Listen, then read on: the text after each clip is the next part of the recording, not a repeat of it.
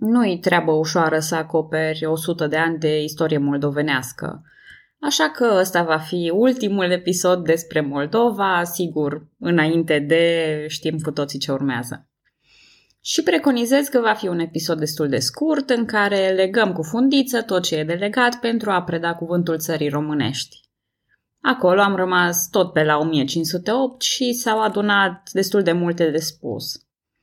Episodul anterior am încheiat în forță cu moartea tragică a lui Ioan Vodă cel Viteaz, care ne-a mai scos din letargie, că doar la modul cel mai simplu, în general tot ce am spus a fost Domn cumpără domnia, domn se ceartă cu boierii, alt domn cumpără domnia. Păi da, cam așa ne-am și trezit pe tron cu un mare cumpărător de domnie, anume Petru Șchiopul. Fiul lui Mircea Ciobanul, care ocupă tronul țării românești, Petru ajunge să reprezinte dinastia Drăculeștilor pe tron străin chiar în Moldova. În urma alianței cu otomanii, adică pe cinstite în urma șpăgii groase pe care a dat-o la poartă, Petru primește sprijinul sultanului și devine noul domnitor al Moldovei, călcând peste orice pretenție a mușatinilor. Și după faptele din episodul anterior, probabil că vă așteptați că a fost unul dintre acei domni nepăsători, ajunși într-un post călduț doar de dragul postului. Dar nu a fost chiar așa. Bună, numele meu este Călina și în acest episod din podcastul Istoria României vorbesc despre Petru Șchiopul și urmașii săi la tron până la 1600. Petru al VI-lea sau Petru Șchiopul a fost un domnitor aplecat turcilor, dar un bun administrator și un bun domnitor care a lăsat posterității câteva premiere și recorduri. În primul rând e de remarcat recordul său ca număr de domnii. A domnit de patru ori, fiind întrerupt mai întâi de doi frați ai lui Ioan Vodă, pe rând, desigur, iar mai apoi de un fiu al lui Petru Rareș. Cu toate acestea, a reușit mereu să-și recapete domnia după un timp relativ scurt și în cele din urmă a părăsit de bună voie tronul. Între aceste întreruperi, Petru a luat măsuri bune, mai ales unele umaniste.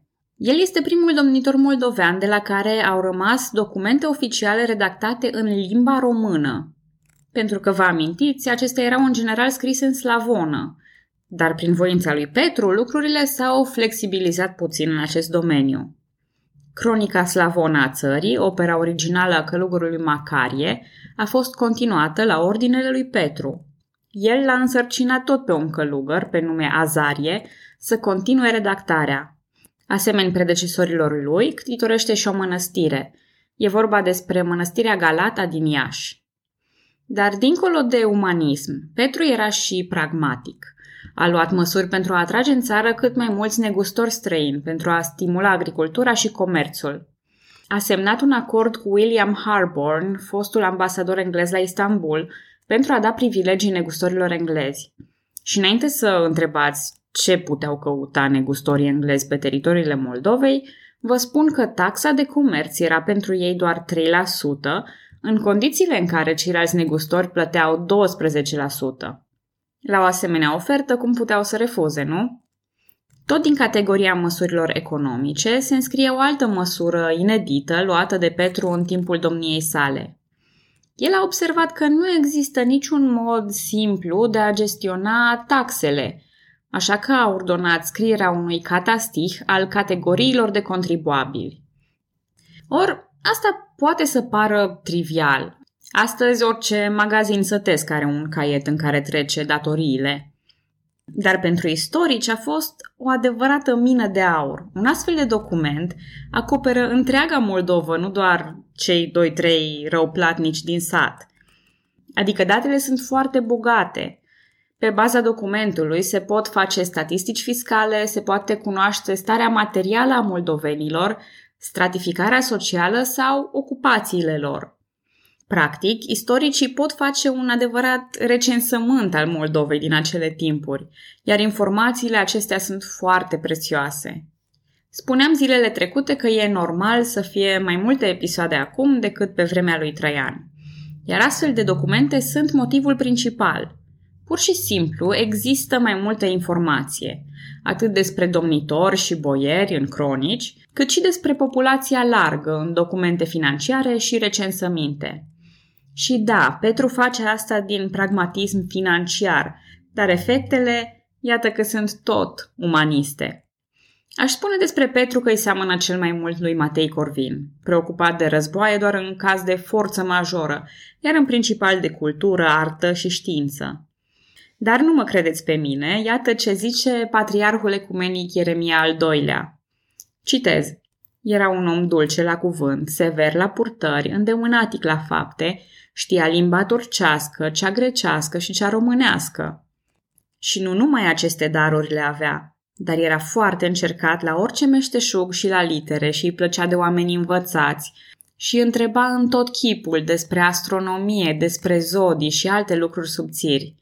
Îi plăcea mult de cântăreți și avea un preot cu meșteșug, îndemânatec. Am încheiat citatul.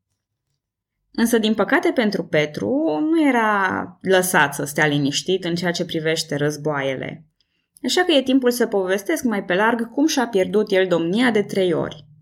Mai țineți minte că Ioan Vodă se aliase cu un grup de cazaci. Ei bine, după moartea lui tragică, fratele lui, pe care îl chema tot Ioan sau după alte surse Nicoară, ajunge hatmanul unui astfel de grup de cazaci. După modelul fratelui său, se remarcă în străinătate prin vitejie și apoi îi vine ideea să preia tronul moldovenesc. Tot după modelul fratelui său, făcea adesea trucul cu îndoirea potcoavelor pentru a-și demonstra forța, așa că istoria îl reține sub numele de Ioan Potcoavă sau Nicoară Potcoavă. Cu ajutorul aliaților săi, a reușit să strângă o armată prin care l-a deposedat temporar de domnie pe Petru Șchiopul. Dar toată povestea a ținut în jur de două luni, pentru că turcii au intervenit militar și l-au repus pe tron pe același Petru. Ioan Potcoavă este decapitat. Însă curând intervine un alt frate al lui Ioan și al lui Nicoară, Alexandru, poreclit și el, prin similitudine, Alexandru Potcoavă. Alături de cazacii zaporojeni și de Hatmanul Shah la 1578, Alexandru Potcoavă devine al doilea om ce întrerupe domnia lui Petru Șchiopul. Refugiat temporar în țara românească, Petru a așteptat din nou sprijinul trupelor otomane și a pornit apoi într-un asediu al Iașilor. După un asediu de patru săptămâni, cetatea Iașilor rămâne fără alimente și fără praf de pușcă, așa că Alexandru încearcă să fugă din cetate pe ascuns. Noaptea, la ora 4, el se strecoară cu un mic contingent spre pădurea Bârnovei. Dar trupele muntene și otomane îl observă, îl urmăresc și îl încercuiesc. Alexandru e luat prizonier și trimis la Istanbul viu, dar moare pe drum, probabil din cauza unei lovituri mai vechi la cap. Restul oamenilor lui, cei care au rămas în viață, au fost prezentați sultanului, iar mai apoi trimiși la galere. Apropo, sultanul era acum Murad al III-lea, fiul lui Selim Bețivul. Nici Murad al III-lea nu se dădea în vânt după expansiune și a participat la puține bătălii, în principiu pentru menținerea puterii și nu pentru vreo nouă cucerire. Aventura lui Alexandru Potcoavă durase tot cam două luni, asemenea încercării fratelui său. Acum, cu rudele lui Ioan Vodă se cam încheiase. Petru poate sta liniștit, să se ocupe cu dezvoltarea Moldovei și toate acele întreprinderi umaniste, nu? Păi nu. Încurcate sunt căile mușatinilor și o mulțime de copii nelegitimi apar de unde nu te aștepți. În cazul de față, noul pretendent se numește Iancu și e fiul nelegitim al lui Petru Rareș cu soția unui sas din Brașov, pe nume Jörg Weiss. Și dacă un cântec zice, din copilăria mea am aflat ce dragostea, pentru Iancu era mai degrabă, din copilăria mea am aflat cine-i tata. Drept urmare, el renunță la moștenirea tatălui său Sas și pleacă la Istanbul să-și încerce norocul ca viitor domn al Moldovei. Se bucură de sprijinul surorii sale, doamna Chiajna. Acolo se și căsătorește cu o prințesă din spița paleologilor și câștigă favorurile unui aventurier albanez pe nume Bartolomeo Brutti. Brutti avea propriile sale interese în Moldova, anume convertirea acesteia la catolicism motiv pentru care ținea o corespondență activă cu papa de la Roma și cu ordinul iezuit. Și văzând o oportunitate de infiltrare, ca să spun așa, el îl sprijină pe Iancu să ajungă pe tronul Moldovei. După cum știm, a ajunge pe tronul Moldovei înseamnă a-l cumpăra. Suma e destul de mare încât sultanul să uite de loialitatea constantă a lui Petru Șchiopul și să-și aleagă un nou favorit. Iancu câștigă astfel tronul Moldovei în 1579 și va intra în lista domnitorilor sub numele de Iancu Sasul, după originea etnică. Dar știți cum e cu susținătorii. De multe ori, după ce un om nou ajunge la domnie și se arată cum e el de fapt, susținătorii încep să aibă dubii. Tocmai așa se întâmplă și cu doamna Chiajna, care începe să-și pună semnele de întrebare atunci când vede influența crescând a lui Bartolomeo Brutti. Acesta intervenise pe plan bisericesc și încercase convertirea la catolicism a unei părți din populația Moldovei. Raportul iezuit e deznădăjduitor pentru papă, care află că lucrurile nu merg atât de ușor, moldovenii preferând ortodoxia așa cum au fost obișnuiți. Dar Brutti nu se mulțumește doar cu intervențiile zadarnice în religie, ci deține o putere mare în ceea ce privește administrarea banilor, fiind mâna dreapta lui Iancu. De altfel, Iancu era înglodat în datorii și alături de Brutti avea un singur interes destul de clar pentru toată lumea. Să strângă cât mai mulți bani. Așadar se pun biruri grele, inclusiv văcăritul, o inovație prin care din 10 vite una era luată bir. Doamna Chiajna se răzgândește cu privire la Iancu și îl readuce pe tron pe Petru Șchiopul prin cuvinte atent alese plasate la înalta poartă. Mai exact, ea spune că domnul, prin prisma etniei lui, duce negocieri de alianță cu nemții. Sultanul decide atunci mazilirea lui Iancu Sasul. Acesta fuge cu 100 de care de avere, dintre care 40 erau pline doar cu bani. Intenția lui era să tranziteze Polonia și să ajungă în Transilvania, unde avea moșii. E prins din urmă și ucis la Liov, iar averea e recuperată. Da, întreruperea cauzată de Iancu a fost mai mare. Trei ani în loc de două luni cât au reușit pretendenții anteriori. Dar cert este că Petru Șchiopul se întoarce pentru a patra oară pe tronul Moldovei. În 1591, bolnav se decide că nu are să aștepte mazilirea, ci se va retrage singur. De aceea a abdicat și a plecat în Austria, unde moare după încă alți trei ani. Acum, următorul pion în schema piramidală a domniei moldovenești este Aron. De ce îi spun schemă piramidală? Pentru că domn după domn începe abordarea unei strategii financiare periculoase. Aron, care e fiul al lui Alexandru Lăpușneanu, a cumpărat domnia cu un milion de galbeni. Observați, vă rog, cum cresc și cresc aceste sume într-un ritm alarmant – și ideea lui Aaron, deloc nouă de altfel, este ca pentru plata datoriilor să adune banii chiar din țară. Pentru aceasta implementează o serie de noi biruri. Conform cronicilor, agenții care strângeau dările însoțiți de turci, ceea ce noi astăzi am numit bodyguards, jefuiau pur și simplu oamenii de rând.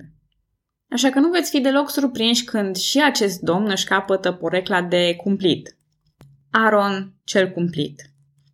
În schimb, e oarecum surprinzător că de această dată domnul moldovean a întrecut măsura într-atât încât oamenii s-au răsculat.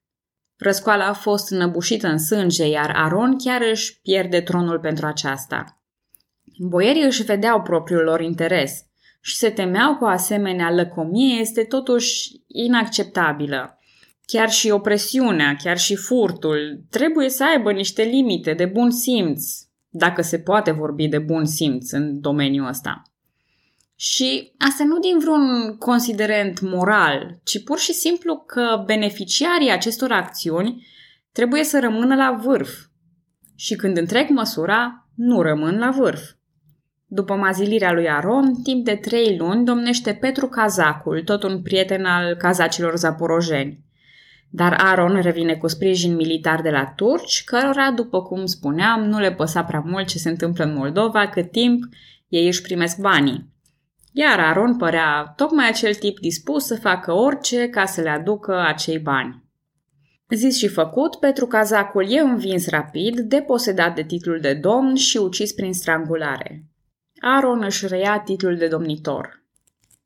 Dar se pare că Aaron învățase totuși o lecție. În fotbal se spune adesea că ceva s-a schimbat la pauză.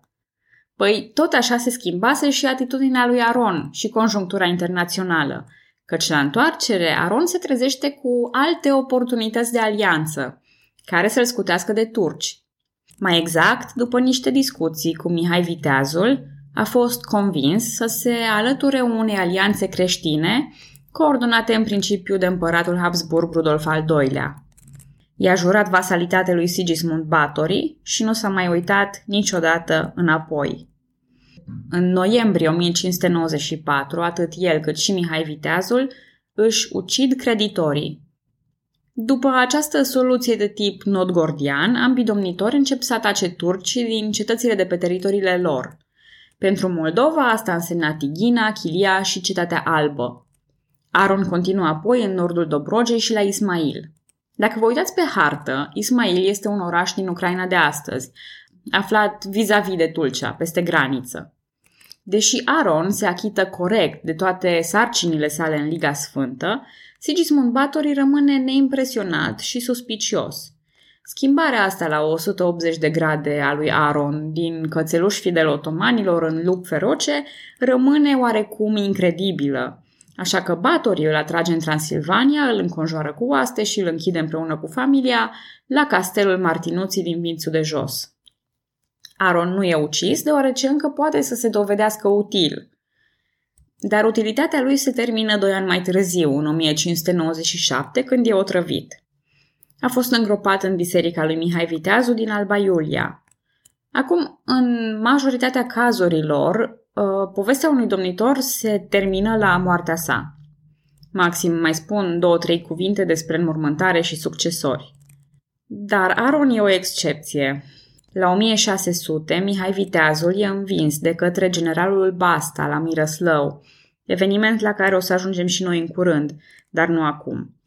Mihai însă scapă, așa că pe principiul bate șaua să priceapă apa, Basta și oamenii lui au intrat atunci în Alba Iulia și au început persecuția tuturor aliaților lui Mihai. Faptul că Aron era mort nu i-a împiedicat chiar deloc. Rămășițele lui Aaron și ale altor boieri au fost dezgropate din biserica din Alba Iulia, iar oasele lor au fost aruncate afară. Acest eveniment e cunoscut din propriile mărturii ale lui Mihai Viteazul. Dar să revenim în 1595, când cu Aron cel cumplit în arest, tronul Moldovei rămâne vacant. Nu pentru mult timp, căci atunci când Sigismund Batory ordonase arestul, avea deja un plan pregătit. Capitanul gărzilor lui Sigismund era atunci Ștefan Răzvan, fiul unui țigan musulman stabilit în Moldova și al unei moldovence. Precizez aici că termenul de țigan aparține epocii și nu-l pot numi la acel timp rom. El a servit în armata franceză și cea poloneză, ca mai apoi să ajungă în serviciul lui Sigismund și de acolo domn al Moldovei. Om de încredere, el a luptat cot la cot cu Liga Sfântă împotriva turcilor. Însă Ștefan Răzvan nu a apucat să arate tot ce știa. Din ceea ce ați ascultat până acum, nu vi se pare puțin suspect ca Sigismund Batory să dispună de tronul moldovenesc, în condițiile în care deja de multe, multe episoade turcii și polonezii sunt cei care aprobă lucrurile pe aici? Sigur, Liga Sfântă era o idee bună în teorie, dar polonezilor nu le plăcea prea mult această schimbare – mai ales nu le plăcea ideea că vor pierde din putere, așa că fac toate eforturile pentru a impune un domnitor moldovean pe placul lor.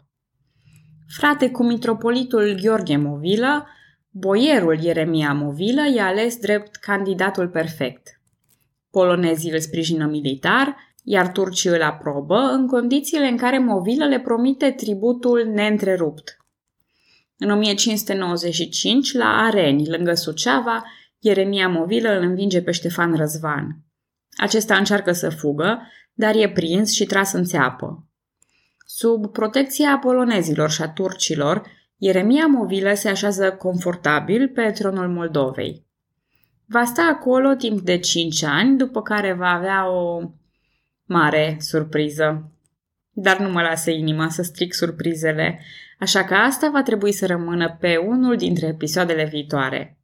Vă mulțumesc că ascultați istoria României. E timpul să folosim din nou mașina timpului și să ne întoarcem în 1508 la moartea lui Radu cel Mare, domnitorul țării românești. Pregătiți-vă urechile, treceți pe modul Valahia, că n-am mai fost pe acolo de 12 episoade. Dar asta sigur pe data viitoare.